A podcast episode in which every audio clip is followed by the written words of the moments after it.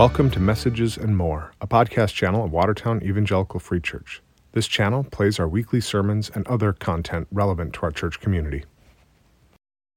Well, good morning. He is risen. Fantastic.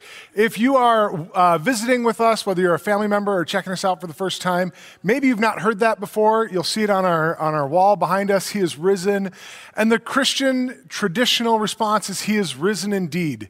And responding that way unites us with all other believers around the world who are celebrating our risen Lord this morning. And so that's what we are doing. If you are visiting and if you are new, uh, we do have these contact cards. If you'd like more information or get to know us, uh, you can fill out the back of the card and turn it in back there. We have a welcome gift for you. Or we have a QR code. If you're one of those people like me who would rather fill out on your phone, you can scan the QR code, uh, check the box saying you did the QR code so that you can still get your welcome gift. Uh, we don't want to deny that to you if you do the QR code.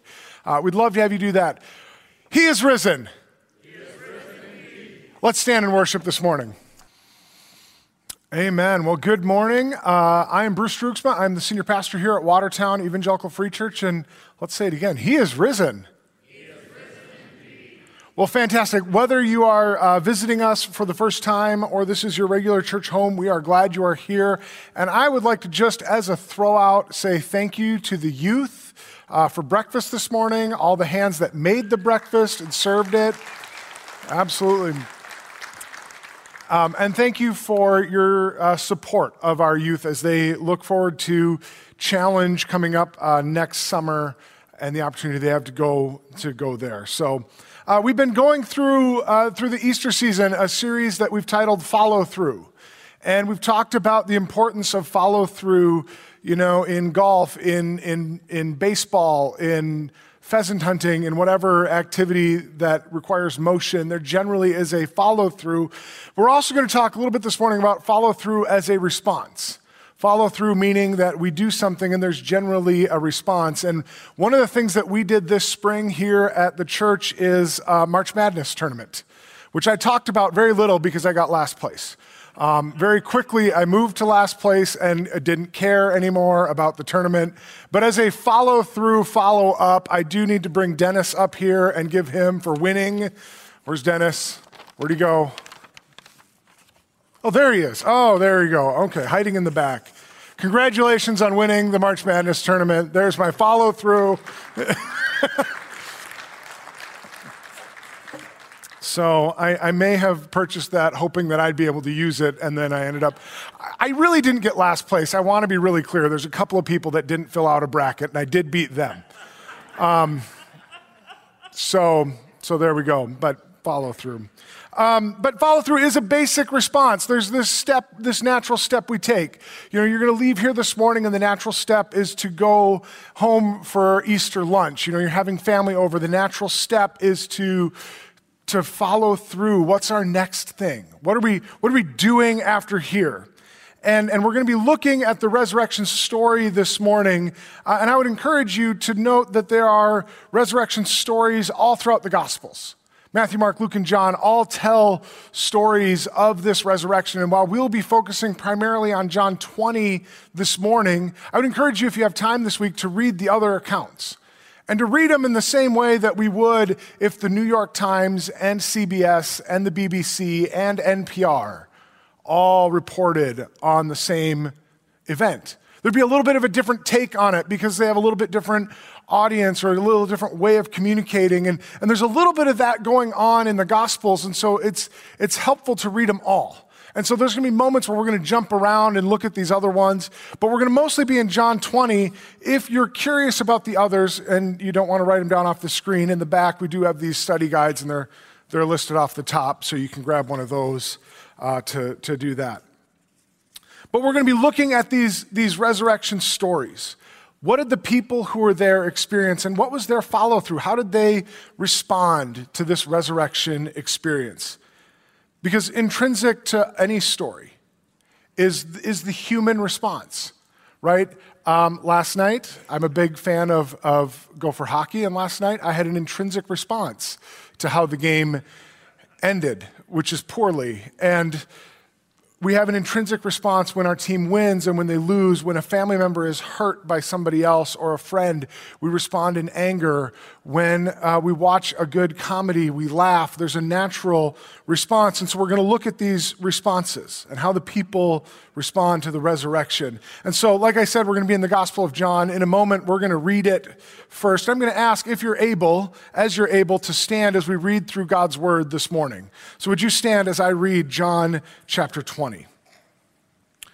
Early on the first day of the week, while it was still dark, Mary Magdalene went to the tomb and saw that the stone had been removed from the entrance.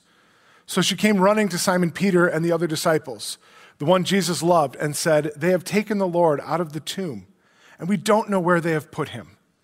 So Peter and the other disciple started for the tomb. Both were running, but the other disciple outran Peter and reached the tomb first. He bent over and looked in at the strips of linen lying there, but did not go in. Then Simon Peter came along behind him and went straight into the tomb.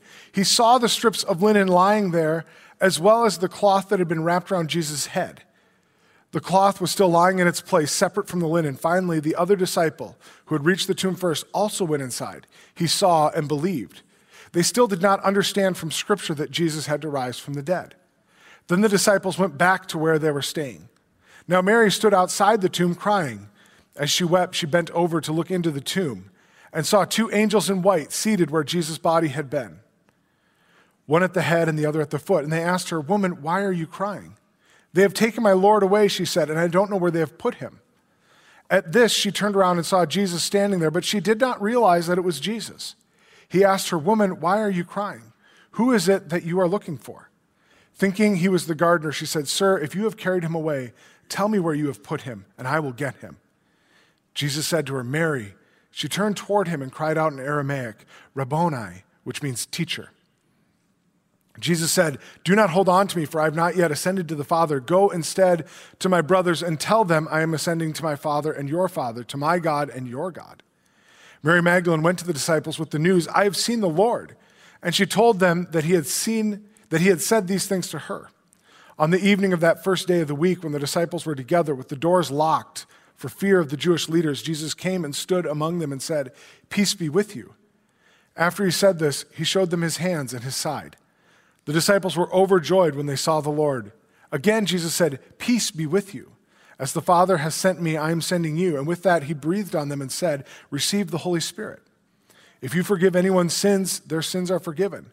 If you do not forgive them, they are not forgiven. Now, Thomas, also known as Didymus, one of the twelve, was not with the disciples when Jesus came. So the other disciples told him, We have seen the Lord. But he said to them, Unless I see the nail marks in his hands and put my finger where the nails were and put my hand into his side, I will not believe. A week later, his disciples were in the house again, and Thomas was with them, though the doors were locked. Jesus came and stood among them and said, Peace be with you. Then he said to Thomas, Put your finger here, see my hands. Reach out your hand and put it into my side. Stop doubting and believe. Thomas said to him, My Lord and my God. Then Jesus told him, Because you have seen me, you have believed. Blessed are those who have not seen and yet have believed. Here ends the reading of God's word, and you may be seated. So, we're going to move through this story, and I want us to look at these different responses, and I want you to put yourself in their sandals, put yourself in their shoes. Imagine what it would have been like. You've had this tumultuous experience, you've had this gut wrenching loss. And you're approaching the tomb. Put yourself in their shoes. And, and as we do, we need to look at it with the lens of understanding that we respond the same way. There are going to be times where we respond to a moment with, with an encounter with God, and we're going to respond the same way often that they do. And so, from our scripture reading this morning, the first response we see is Mary. And Mary's first response is, Help me understand.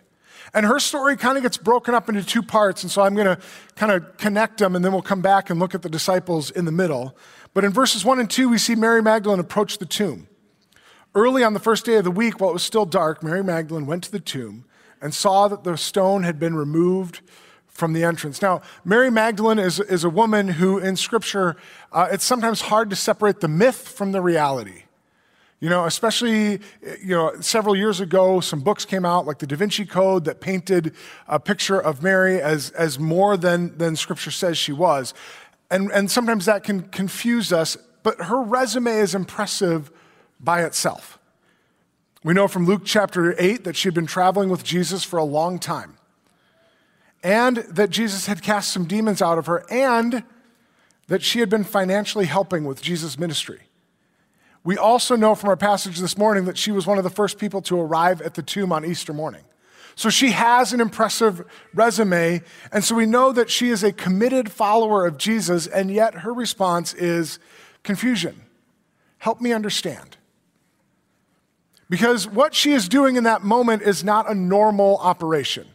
Back in that time, um, you know, this is pre uh, modern techniques of, of dealing with a dead body, embalming, and that kind of stuff. Now we can wait days and even weeks before, from when somebody has died before we have the funeral.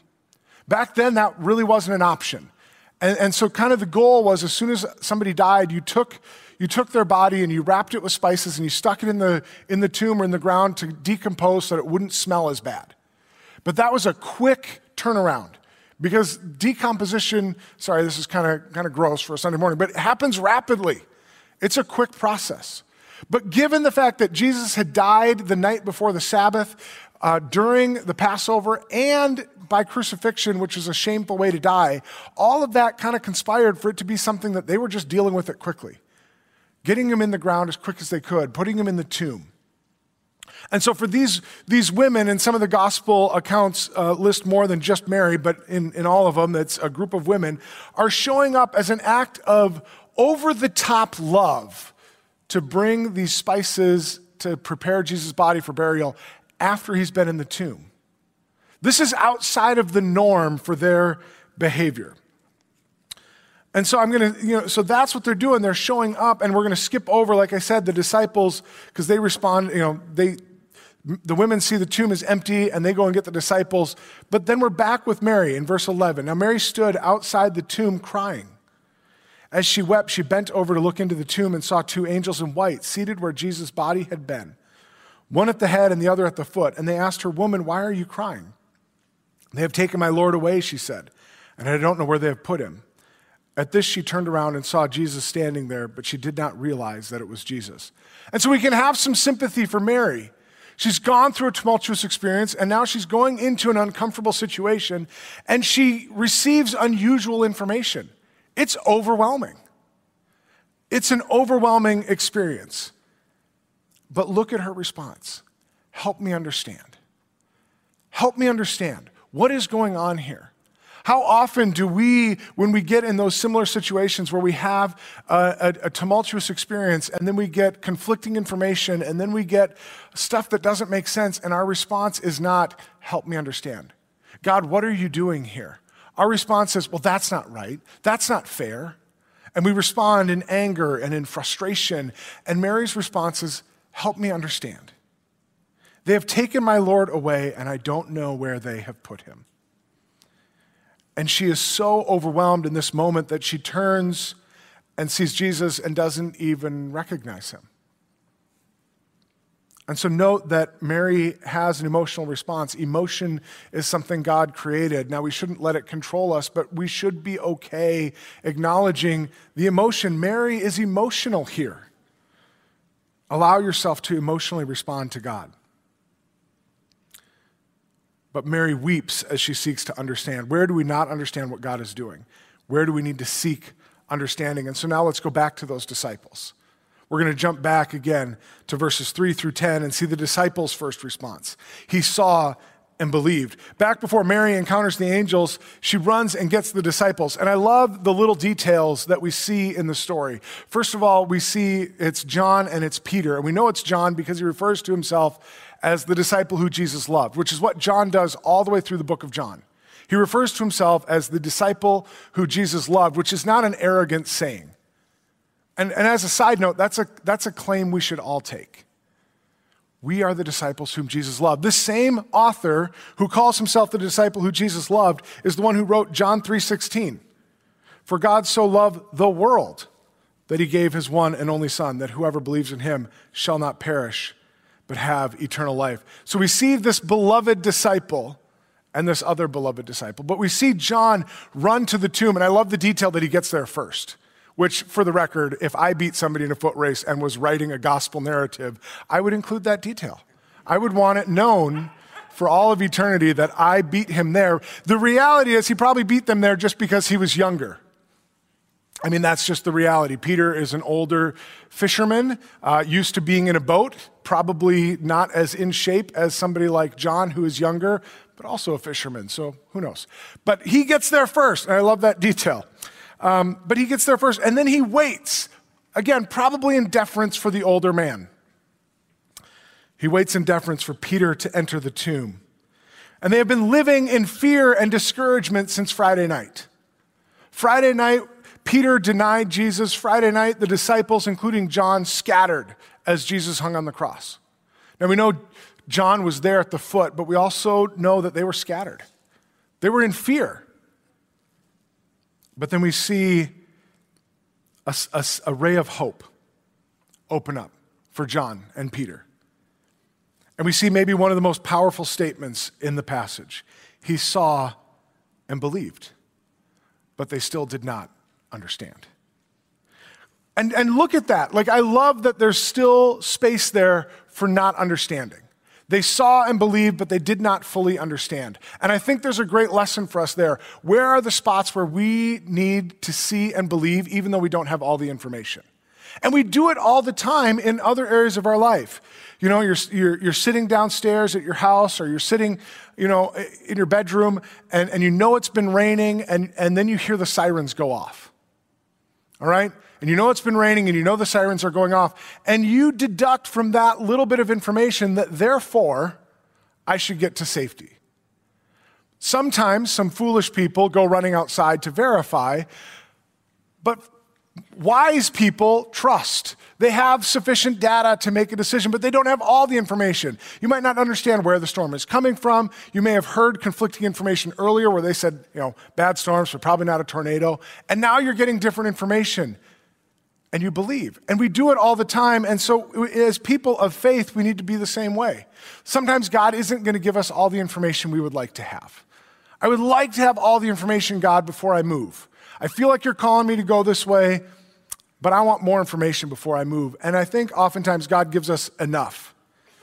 But it's also a progressive experience. Look at John's progression in steps. And we don't pick it up as much in the English, but in the original language, there's three different words being used in verses 5, 6, and 8 for how he looked. There's three different words being used. First, in verse 5, it's transfer, translated as look. He looked in the tomb. And it's this idea of a quick glance. I'm looking in. I, what am I seeing? I'm observing briefly. But then in verse 6, we see Peter go in and we see a deeper look. The word there used for look expands to a careful observation of the details. I'm looking deeper. I'm seeing the fabric that it's, that it's, it's, it's, it's laying there, but the headpiece is separate. It doesn't look like somebody came in and ransacked the space. There's an observation. I'm looking around trying to figure it out. And then finally, in verse 8, a seeing, he comprehends. There's a seeing that moves beyond, okay, based on what information I have, I move to comprehension. And I challenge us that as people of faith, where are the spots where God is calling us to step into belief, even though we don't have all the information? And I don't mean that to say that we, we can't investigate. They investigated. Our faith stands up to reason. We should be able to reason. So, where are the spots where we need to investigate, but where are we holding an unfair standard for God? God, you want me to believe in you, you need to do it to my level, not yours. Where is that unfair standard? Where is, does it stand up to reason, but we are still holding back because we go, God, that's not what I want. That's not my perspective. They saw and believed, even though they did not fully understand. So we continue to be inquisitive as people of faith. John glanced, they looked deeper, and then they sought understanding. Allow that for yourself in faith. And then we're going to go back to Mary again and see her second response. Mary's second response, she is excited to share. And I, and I, and I love Bethany's story here, which, by the way, Bethany, if you need some level of therapy from, from that experience, we can talk. I know some people who would love to help you with that. That would be a traumatic, but I love that response. That response of, of excited, I, you know, my parents were excited when they found me, and I was just excited that they knew I was missing. That moving quickly to excited to share. The disciples leave the tomb, they're pondering, but Mary stays. And we see she is crying. And she is sad, surely, but she's also still in this trying to understand, trying to comprehend. And then she sees Jesus, but thinking he is the, the gardener.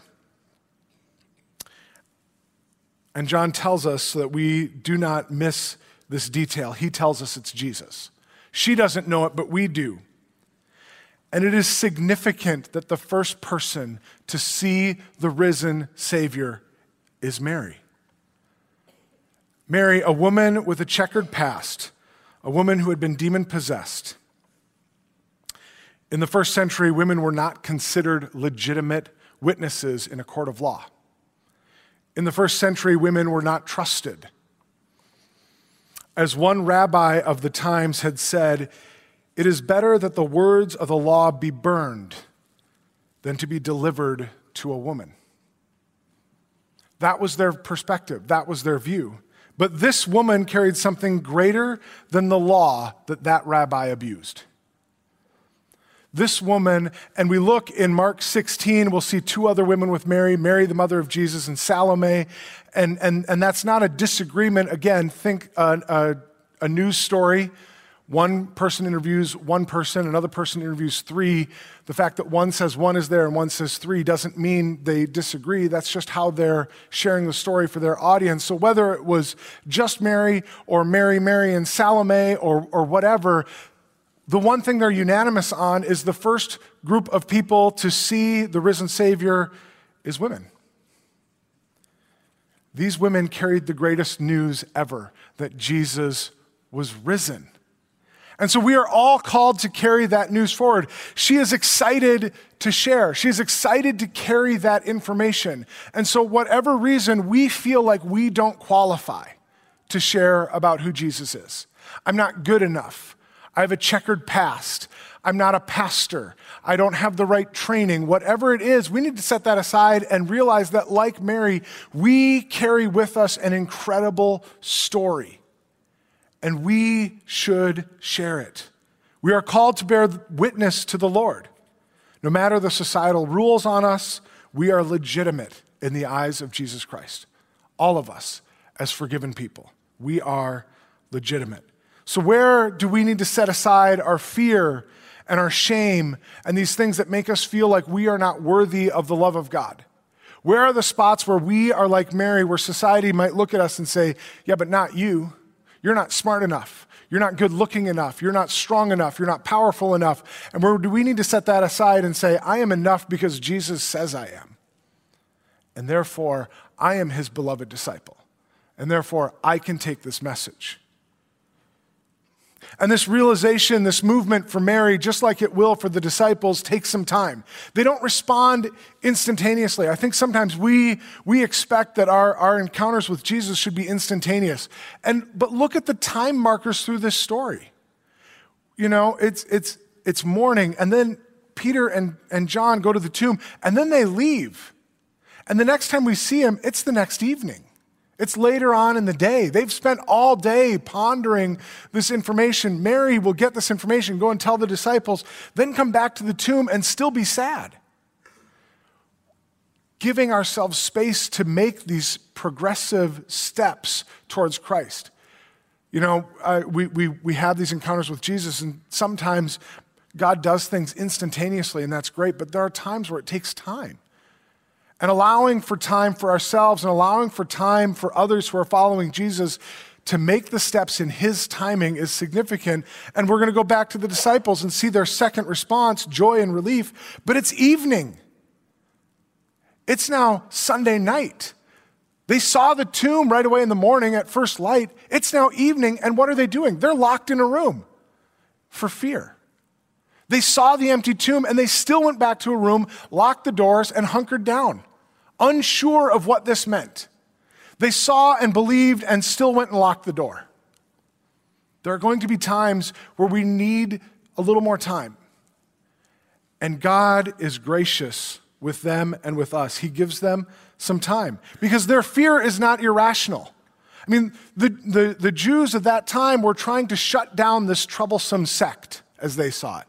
They saw this as an uprising, usurping their power, usurping their religion, usurping their position, and they were trying to shut it down. And we see that as we look at Matthew's account. In Matthew 27, verse 64, after Jesus died and they take his body down, they put him in the tomb. So give the order for the tomb to be made secure. This is the Pharisees talking to the Roman powers. Hey, we remember that he said in three days he was going to rise again. So we want to verify, to squash this sect. We want to shut it down. And we want to make sure that that doesn't happen. So give the order for the tomb to be made secure until the third day. Otherwise, his disciples may come and steal the body and tell the people that he has been raised from the dead. And then when they're guarding and the angels show up and the stone gets rolled away and the guards pass out and Jesus disappears, we're going to see them take another step to cover their tracks. Which isn't uncommon because back then, if you were a guard in charge of a prisoner and that prisoner got away, it was your life for his life. And a dead body shouldn't be something hard to guard. And so, if you're a Roman soldier who's been tasked with guarding a sealed tomb with a dead body in it and you lose the body, I can imagine the penalty would have been severe. But look at what they do. The Pharisees see this and they go in Matthew 28, we read how they respond. When the chief priests had met with the elders and devised a plan, they gave the soldiers a large sum of money, telling them, You are to say, his disciples came during the night and stole him away while we were asleep. Which, by the way, admitting to being asleep on guard duty is a risky move. And the, the Pharisees and the chief priests, they know that, and that's why they respond next. If this report gets to the governor, your boss, the one who will kill you for losing a dead body, we will satisfy him and keep you out of trouble. They are seeing the same information as the disciples. They see the tomb is empty, they see the clothes there, and they are looking for a way to blame and explain it away, to cover their tracks, to protect their position. They remembered Jesus' promise to rise again and sought to prevent the story from spreading. Why? Why do they want to prevent that story from spreading? Because theologically, Christ's resurrection cannot be separated from his crucifixion. For what the crucifixion accomplished, is sealed and accepted by God's raising Jesus from the dead. They are intrinsically tied together. You can't have the, uh, Jesus be the all sufficient sacrifice and Savior for our sins if he doesn't both die and raise again. This is where Easter and Good Friday are the most pivotal points in, in the Christian calendar because of this. This is what we're celebrating this morning. They are tied together. And so Jesus shows up. So these, these disciples are hiding because they're afraid of what could happen to them. They're trying to squash this story, and we're not sure what's going on. We, we don't know exactly what Jesus meant. We still don't understand, so we're hiding. And Jesus shows up. He shows up in the midst and he says, Hey guys, I'm here. Look at my hands, look at my side. And this message spurs them on. We'll see the disciples in the next few chapters in whatever gospel account you read, whether you go from Luke to Acts or whether you read the rest of John. You'll see these disciples go from being a fearful, timid group of guys hunkering in a room to boldly speaking and preaching. And what's the change? What's the message? We see it. Jesus' message to them forgiveness. This is why he came to forgive them and to forgive others. Jesus came to take the penalty for our sins on himself and die in our place. He came with a message of forgiveness, and that forgiveness message creates boldness. They move from fear and trembling to joy and relief and boldness because they are forgiven. So, where do you need to live out that forgiveness in your own life?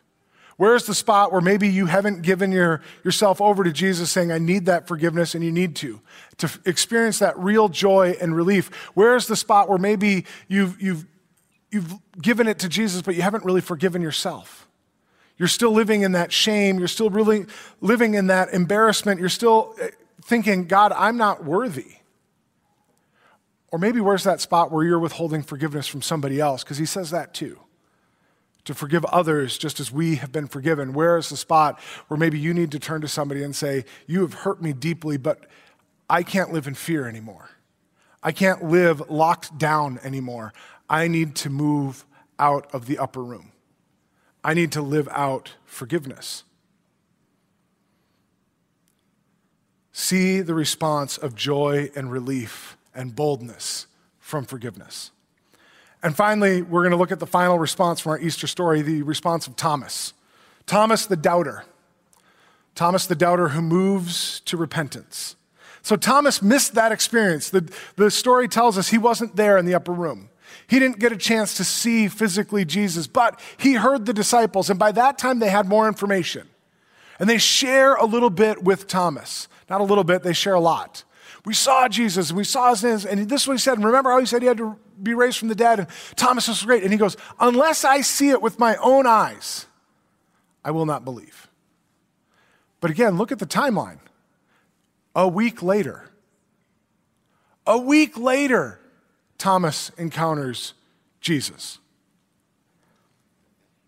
And before we are too harsh on Thomas, remember that we oftentimes respond the same way of holding up our standards of truth. God, I will believe if you meet my standard, not yours. Where are the spots where we, like Thomas, are saying, unless I see the nail holes, I'm not going to believe? And praise God, not everybody has responded like Thomas, because if everybody demanded physically seeing Jesus, none of us would be here. All of us who believe in Jesus in this room came to faith because somebody told us. Somebody told us, who was told by somebody, who was told by somebody, who was told by somebody, on and on and on until you finally get back to Jesus.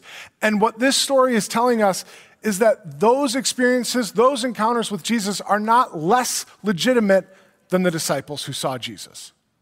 We see and hear that the response to Jesus of repentance coming from the story of hearing it from other people is just as valid as the disciples' story who encountered Jesus. We are all called to be forgivers and we are all called to be forgiven. But that starts with us repenting like Thomas. Look at how he responds when Jesus finally shows up My Lord and my God. Instantly, he knows. And he knows he was wrong. And he repents.